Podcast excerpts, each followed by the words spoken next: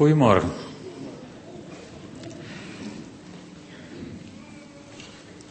Met een nieuw seizoen voor de deur is het thema voor vandaag: wat ga je doen? Wat ga je doen? En ik wil met jullie lezen uit Leviticus 23.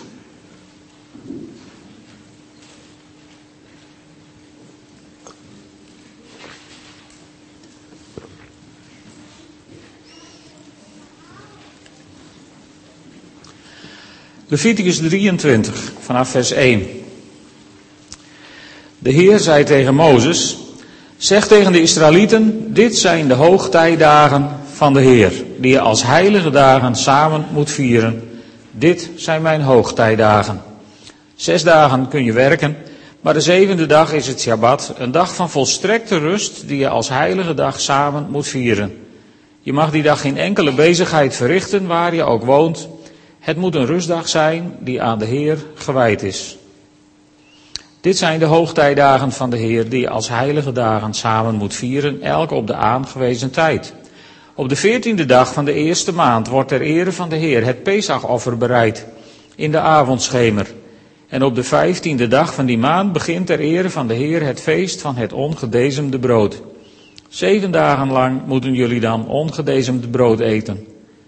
De eerste dag moet je als heilige dag samen vieren. Je mag dan niet werken. Elk van de zeven dagen moeten jullie de Heer een offergave aanbieden. De zevende dag moet je opnieuw als een heilige dag samen vieren en ook dan mag je niet werken. De Heer zei tegen Mozes, zeg tegen de Israëlieten, wanneer jullie eenmaal in het land zijn dat ik jullie zal geven, en je daar de oogst binnenhaalt, moeten jullie de eerste schoof van je gerste oogst naar de priester brengen. De priester moet de schoof ten overstaan van de Heer omhoog heffen, opdat hij als offer zal worden aanvaard. De priester moet de schoof omhoog heffen op de dag na de Shabbat. Op de dag dat de schoof wordt aangeboden, moeten jullie ook een eenjarige ram zonder enig gebrek als brandoffer aan de Heer opdragen. Met het bijbehorende graanoffer van twee tiende eva tarwebloem, vermengd met olijfolie, als een geurige gave die de Heer behaagt, en het bijbehorende wijnoffer van een kwart hin wijn. Tot op de dag dat deze gave aan jullie God is gebracht, mag je geen brood, geroosterd graan of vers graan eten. Deze bepaling blijft voor jullie voor altijd van kracht, generatie naar generatie, waar je ook woont. Vanaf die dag na de Shabbat, vanaf de dag dat de schoof omhoog geheven is, moeten jullie zeven volle weken worden afgeteld. Tot de dag na de zevende Shabbat. Vijftig dagen moeten jullie aftellen en dan moeten jullie de Heer een graanoffer aanbieden uit de nieuwe tarweoogst. Jullie moeten dan uit je woonplaats brood meenemen om het voor de Heer omhoog te heffen. Twee broden van twee tiende eva tarwebloem met zuurdezem gebakken, als gave voor de Heer uit de eerste opbrengst van de nieuwe oogst. Tegelijk met het brood moeten zeven eenjarige rammen zonder enig gebrek, een stier en twee volwassen rammen worden aangeboden. Die dienen als brandoffer voor de Heer en vormen samen met het bijbehorende graan- en wijnoffer een geurige gave die de Heer behaagt. Als reinigingsoffer moet een bok worden geofferd en als vredeoffer twee eenjarige rammen. De twee jonge rammen moet de priester tegelijk met het brood uit de eerste opbrengst van de nieuwe oogst ten overstaande van de Heer omhoog heffen. Zo worden deze offers voor de Heer geheiligd. Ze zijn bestemd voor de priester. Jullie moeten die dag als heilige dag samen vieren en mogen dan niet werken. Dit voorschrift blijft voor jullie voor altijd van kracht, generatie na generatie, waar je ook woont. Een van die stukken die je, als je dagelijks de Bijbel leest, geneigd bent over te slaan. Van die lange, saaie verhalen over offers en toestanden. En toch wil ik vanmorgen met jullie even nadenken over, over dit Bijbelgedeelte. Als je dit, uh, dit stuk legt naast de verhalen over Pasen, wat vaak wordt gedaan, dan stuit je op een rekenkundig probleem. En uh, tot op de dag van vandaag strijden goedbedoelende gelovigen over de juiste data voor Pasen en Pinksteren. Als je echter niet oppast, verlies je daarbij uit het oog waar het echt om gaat. Want de Bijbel is geen rekenboek. En de Bijbel is ook geen uh, geschiedenisboek in de zin van een exact chronologisch verslag zoals wij dat van een geschiedenisboek verwachten. De Bijbel is de heilsboodschap van God voor een verloren wereld. Dat is waar het om gaat. En als je dat uit het oog verliest, ja, dan mis je toch wel iets heel belangrijks. Want die heilsboodschap van God is ons gegeven omdat, omdat God de Vader de wereld zo lief had dat hij zijn enige zoon heeft gegeven, opdat iedereen die in hem gelooft niet verloren gaat, maar eeuwig leven heeft. En dan staat erna in Johannes 3, vers 17, God heeft zijn zoon niet naar deze wereld gestuurd om een oordeel over haar te vellen, maar om de wereld door hem te redden. Daar gaat het om in de Bijbel. Daar gaat het ook om in dit verhaal. Het gaat er niet om wie precies gelijk heeft over de datum. Als eerste voorschrift hebben we gelezen over de Shabbat. Het feit dat God de rustdag heeft ingesteld. En dat heeft God gedaan in het allereerste begin van de Bijbel. In Genesis. Daar staat God rustte op de zevende dag en daarna stelde hij dat de mens zeven dagen zou, of zes dagen zou werken en daarna een dag zou rusten. Nergens in de Bijbel hebben we overigens enige aanwijzing dat het voor de wetgeving op de Sinai gewoonte was om Shabbat te houden.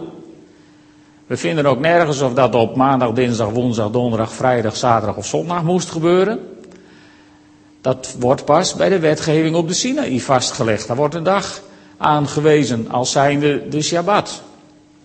Het gaat ook niet, maakt Paulus later duidelijk, van dat we niet moeten strijden over dagen of maanden of toestanden. Maar dat het gaat erom dat God ons gemaakt heeft voor een cyclus van zeven dagen. En dat je in die zeven dagen in ieder geval één dag moet uitrusten. Je zinnen op andere dingen zetten. Ja, op andere dingen. Nee, je zinnen op God zetten. Rusten. Hem danken voor de rust die Hij je schenkt. Voor de kans die Hij je biedt.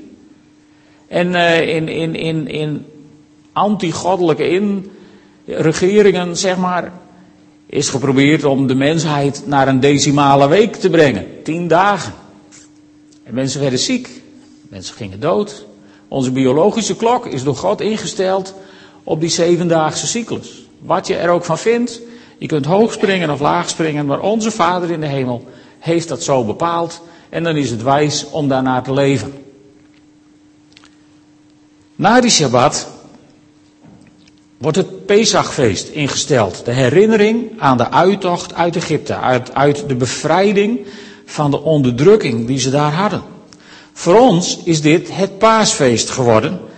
En uh, wij zijn bevrijd uit de macht van de zonde, uit het oordeel. En Jezus Christus is ons offerlam geworden. Dus daar ligt een hele nauwe verbinding tussen, tussen Jezus Christus en het Pesachfeest. En zo is Jezus voor ons met zijn eigen bloed voor de Vader verschenen om voor ons de grootste verzoendag aller tijden te volbrengen. Zoals de schrijver in, in Hebreeën 9 vers 12 dat zo mooi zegt. Dat Jezus voor eens en voor altijd met zijn eigen bloed het heiligdom is binnengegaan. Dus dat, dat Pesachfeest hoeven we niet meer te vieren. We hebben daar het paasfeest voor in de plaats gekregen. En ook hier kun je oeverloos twisten over de juiste datum voor Pasen. Dat is ruim duizend jaar geleden en heeft dat geleid tot de eerste grote kerkscheuring tussen Oost en West. En uiteindelijk heeft dat in heel veel landen die nu zuchten onder het juk van de islam geleid tot het verval van het christendom. Weet je, dat ontstaat als het eigen gelijk belangrijker wordt dan het dienen van God. En dan komen we bij het stukje waar ik het eigenlijk vanochtend met jullie specifiek even over wil hebben.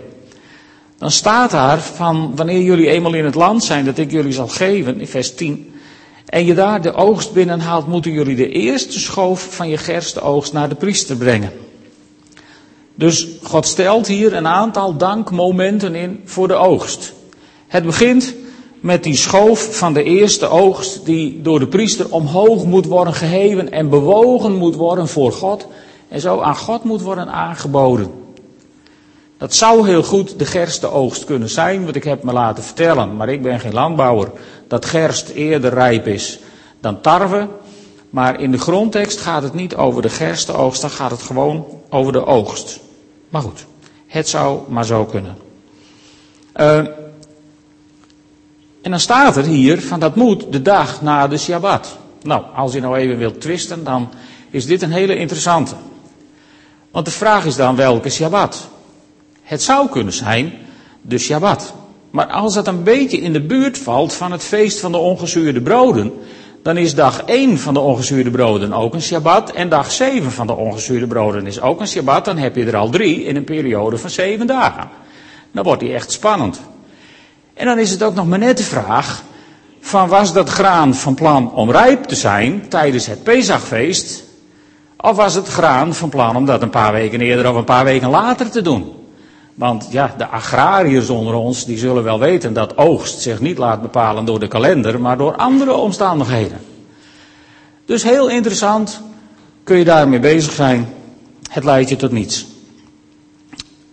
Waarom dan toch dit stukje?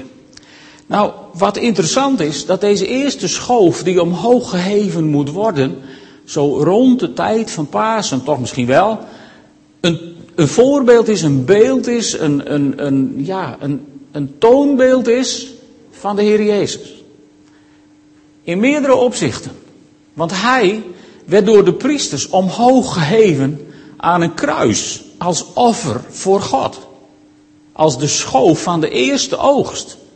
Zijn kruisdood komt in beeld als je, als je het opheffen van deze schoof graan, als je dat voor ogen hebt, en je leest het paasverhaal, dan denk je, ja, het gebeurde door toedoen van de priesters. Hij werd omhoog geheven. Het was een offer voor God.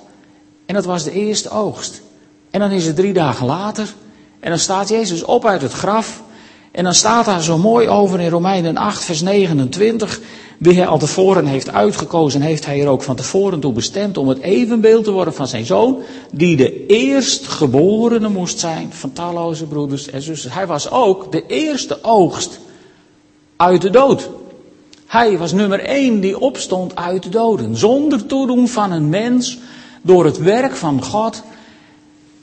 Hij was de eerste schoof, de eerste van de oogst.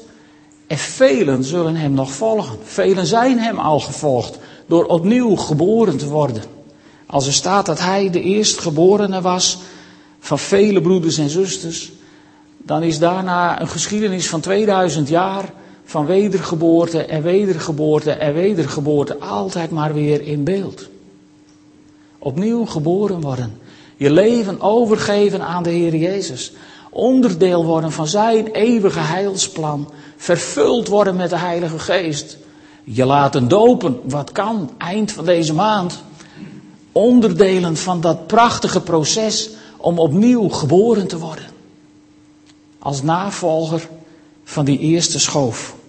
Zo belangrijk is dat. En bovendien is die schoof graan die als offer moest worden aangeboden, is het toonbeeld van het feit dat je daar als mens niets aan hebt kunnen bijdragen. Weliswaar heeft de boer geploegd en gezaaid, maar daarna was hij afhankelijk van of het wel of niet regende. Je zult zo'n zomer eroverheen krijgen als deze. Of het, op de, of het warm genoeg was, of niet te heet. Of er niet een kudde sprinkhanen voorbij kwam die dacht, oh lekker. Of een of andere enge ziekte in je vrucht. En tegenwoordig hebben we daar misschien wel allerhande middelen voor. Maar toen dit geschreven werd, had je daar niks tegen. Je zaaide het zaad in de grond. Als een, een uiting, een toonbeeld van vertrouwen in God. En daarna moest je gewoon wachten. Je moest er afblijven. Die boer die elke week met zijn schep door de akker rende om die graankorrels op te graven, om te kijken of ze al wat deden die kon het sowieso wel vergeten. Dat er überhaupt eindelijk iets te oogsten zou komen. Je moest eraf blijven. En ik denk dat tegenwoordig agrariërs die op de Heer vertrouwen veel bidden. Maar toen zeker. Ik denk dat de combinatie bid en werk in niet veel vakken zo toepasselijk is. Als juist in zo'n beroep waar je zo afhankelijk bent ja, van wat de wereld de natuur noemt. Maar laten we gewoon eerlijk zijn en het God noemen. Ik vind het heel, uh, ja, eigenlijk is het heel grappig. Zaterdag hadden wij een feestelijke opening van een nieuw Rode Kruisgebouw in Leeuwarden. En er moest heel veel buiten gebeuren. En dat was de eerste mooie dag in een hele lange periode waar we heel erg over in hebben gezeten. Van, oh, hoe zou het komen met het weer? En ik had inderdaad daar wel eens een gebedje aangewaagd van Heer, wees ons genadig. En dan zijn er heel veel vrienden en kennissen die je daar hebt, die niks met geloof hebben. En hoe vaak ik niet heb gehoord op die dag, heb jij dit geregeld met je connecties van boven? Nee, grappig. Ze denken toch, er is toch een besef bij de mensen dat er iemand over het weer gaat. Niet ik, niet mijn netwerk, maar er gaat iemand over het weer. Het is geen toeval. Het is niet een lot wat je treft of niet treft. Het is zegen van boven. En gisteren hebben we dat op de trefmarkt ook verschillende keren tegen mensen gezegd. Wat hebben we prachtig weer. Het was warm genoeg, maar het was subliem. En ook daar hebben we tegen elkaar gezegd, eigenlijk past je hier alleen maar even omhoog kijken. En hier, geweldig, super, prachtig, geregeld. Ja, zo ben je afhankelijk van de oogst. Dus die, die eerste schoof, om daar terug te komen, is dus de vertegenwoordiger van het werk van God. Zonder menselijke inbreng. En dan komt dat laatste feest aan het eind van de oogst, na 50 dagen. Er is wel die 50 dagen, heeft wel geleid tot de 50 dagen tussen Pasen en Pinksteren. Dus dit verhaal heeft wel degelijk een connectie met Pasen en Pinksteren. En dan komt na 50 dagen het laatste oogstfeest. Al het graan is gemaaid en het is gedorst en het is gerijpt, want die graankorrels die moeten, die moeten hard genoeg worden om gemalen te kunnen worden, want anders wordt het volgens mij een vieze brei als hij daar te vroeg mee begint. Dus dat graan is gedroogd, hard genoeg geworden, het is gemalen en dan moet het verwerkt worden tot brood. Want wat lezen we daar vanaf vers 15? Vanaf die dag na de Shabbat, vanaf de dag dat de schoof omhoog even is, moet je zeven volle weken tellen. Tot de dag na de zevende Shabbat, vijftig dagen moeten jullie tellen. En dan moeten jullie de Heer een graanoffer aanbieden uit de nieuwe tarweoogst. Jullie moeten uit je woonplaats brood meenemen om het voor de Heer omhoog te heffen. Dat is bijzonder. Iets om even goed op te letten. Jullie moeten uit je woonplaats brood meenemen. En dat moet aan God worden aangeboden als spijsoffer. Nu moet de mens dus voor God verschijnen met het product wat hij heeft gemaakt van de gaven die God hem heeft gegeven. Er is een, wezenlijk verschil tussen het aanbieden van een schoof graan en een brood. Dat graan, dat is gegroeid, daar hebben wij niks aan gedaan. Maar als we er vervolgens niks aan gaan doen, staat er niet op een dag een stengel opdakeren met een brood eraan. Daar zul je mee aan de bak moeten. Met dat wat God je heeft gegeven, moet je in actie komen. Er moet wat gebeuren. Jezus die zegt dat ook in Johannes 15, vers 16. Daar zegt hij, jullie hebben niet mij uitgekozen, maar ik jullie. Met andere woorden, het was mijn genade dat ik jou heb uitgekozen. En ik heb jullie opgedragen om op weg te gaan en vrucht te dragen. Met andere woorden, het is allemaal genade dat je bent uitgekozen. Maar wat ga je er nu mee doen? En dan toch nog even goed kijken naar vers 17. Je moet uit je woonplaats brood meenemen. Dus, dus God vraagt voor dat laatste oogstfeest niet om een uitzonderlijke uitschieter, maar hij vraagt naar je dagelijkse routine, je woonplaats. Hoe is het eigenlijk met uw dagelijkse routine? Of word ik vervelend als ik daar weer een keer naar vraag? De vakantie is voorbij. Ik bedoel, maandag moeten de kinderen weer naar school. En dan komt alles weer een beetje in het gewone ritme terecht. Dus, dus laten we even de afgelopen weken. Eh, reken ik jullie even niet op af. Maar hoe is het vanaf maandag met je dagelijkse routine? En dan heb ik het over je dagelijkse tijd om even met God te spreken je dagelijkse tijd om eens even in de Bijbel te lezen. Je dagelijkse tijd om eens even met iemand die je tegenkomt over God te praten. Ik bedoel, heel veel mensen praten morgen even met collega's over het voetballen. Sowieso zeurt elke Nederlander tegen een andere Nederlander over het weer. Dat doen we elke dag. Maar praat je nou ook werkelijk elke dag even met iemand over God? En dat hoeft, ik bedoel, je hoeft niet de straat op te halen om een vreemdeling te vangen, om daar even mee over God te praten. Gewoon praat je elke dag even met een ander mens over God. Heb je het even over zijn grootheid, over zijn genade?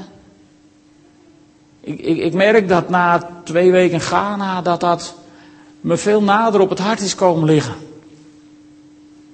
En dat het ontzettend irritant wordt dat je ons stinkend rijke, zwaar verwende westerlingen eeuwig hoort kankeren op iets wat er nou weer niet klopt. En daar hoor je geen mens kankeren.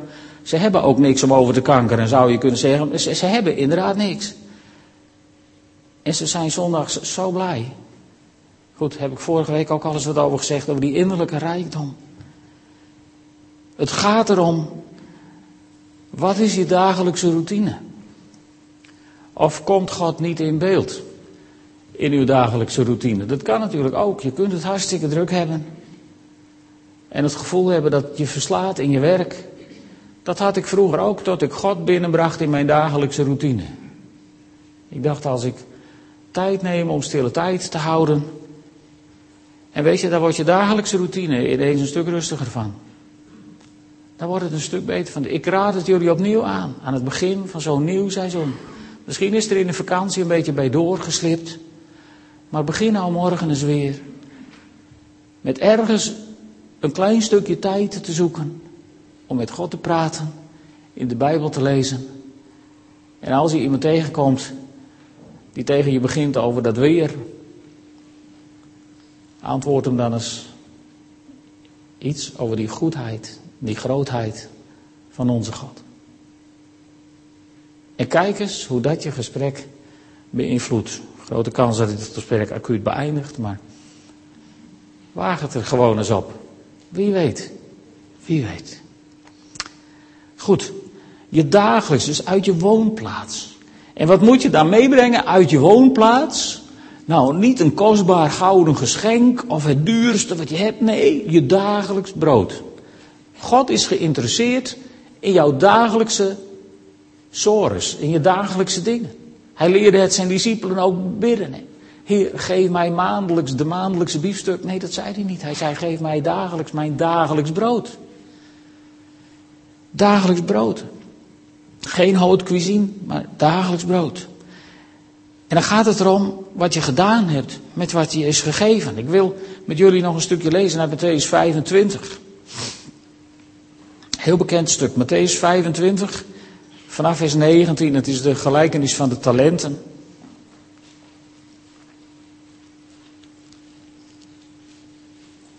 Want daar gaat het over iets soortgelijks.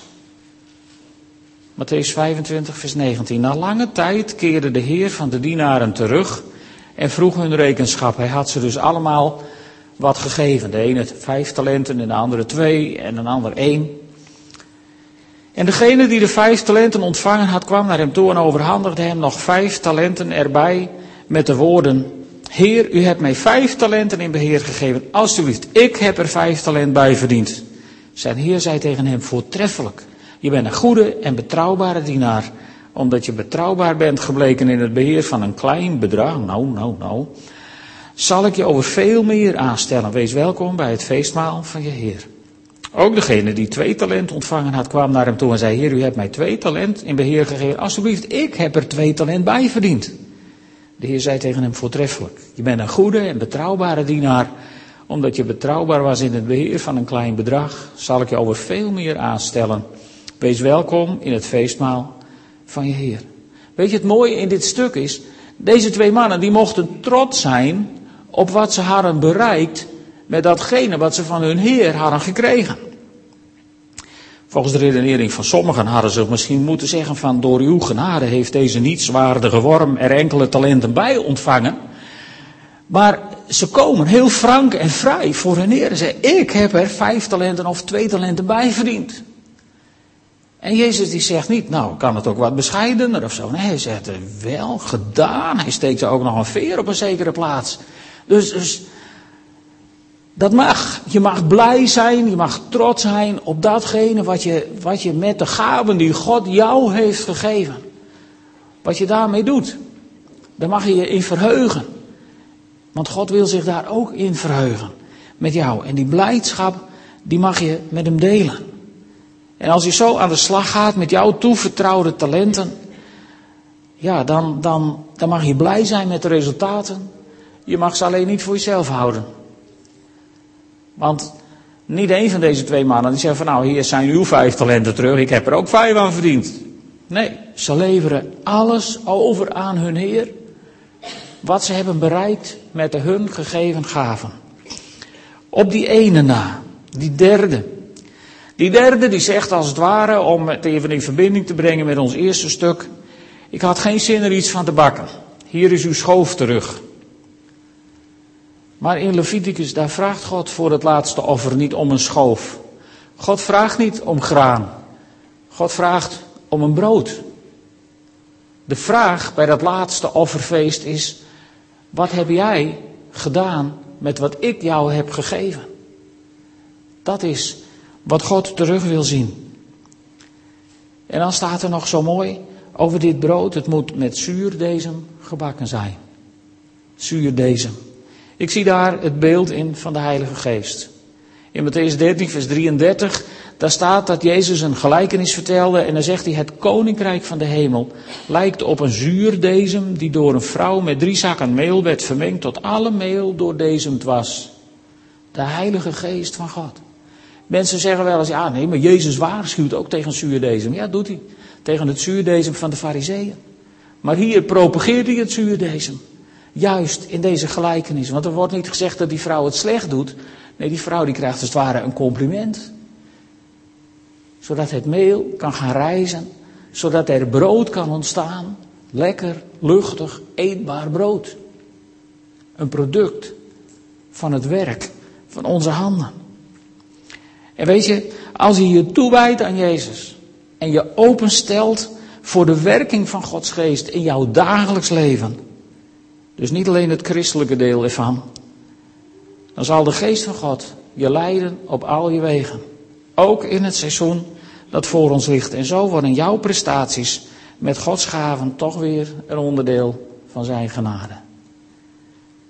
En zo gaan we een nieuw seizoen beginnen. God heeft jou en mij alles al gegeven wat je nodig hebt. En de vraag zo aan de vooravond van een nieuw seizoen is: wat ga je ermee doen? In kinderwerk, in schoonmaakwerk, in koffieschenken, in het onderhoud buitenom, in de muziek, in de techniek, op de crash, wherever. Er zijn genoeg plekken waar we je kunnen gebruiken, maar het gaat niet om ons gebruiken. Er zijn genoeg plekken waar je de talenten en de gaven die je van God hebt gekregen kunt inzetten voor zijn koninkrijk. En ook buiten de gemeente is er ruimte te over. Lieve vrienden, ga aan de slag met de gaven die God je heeft gegeven.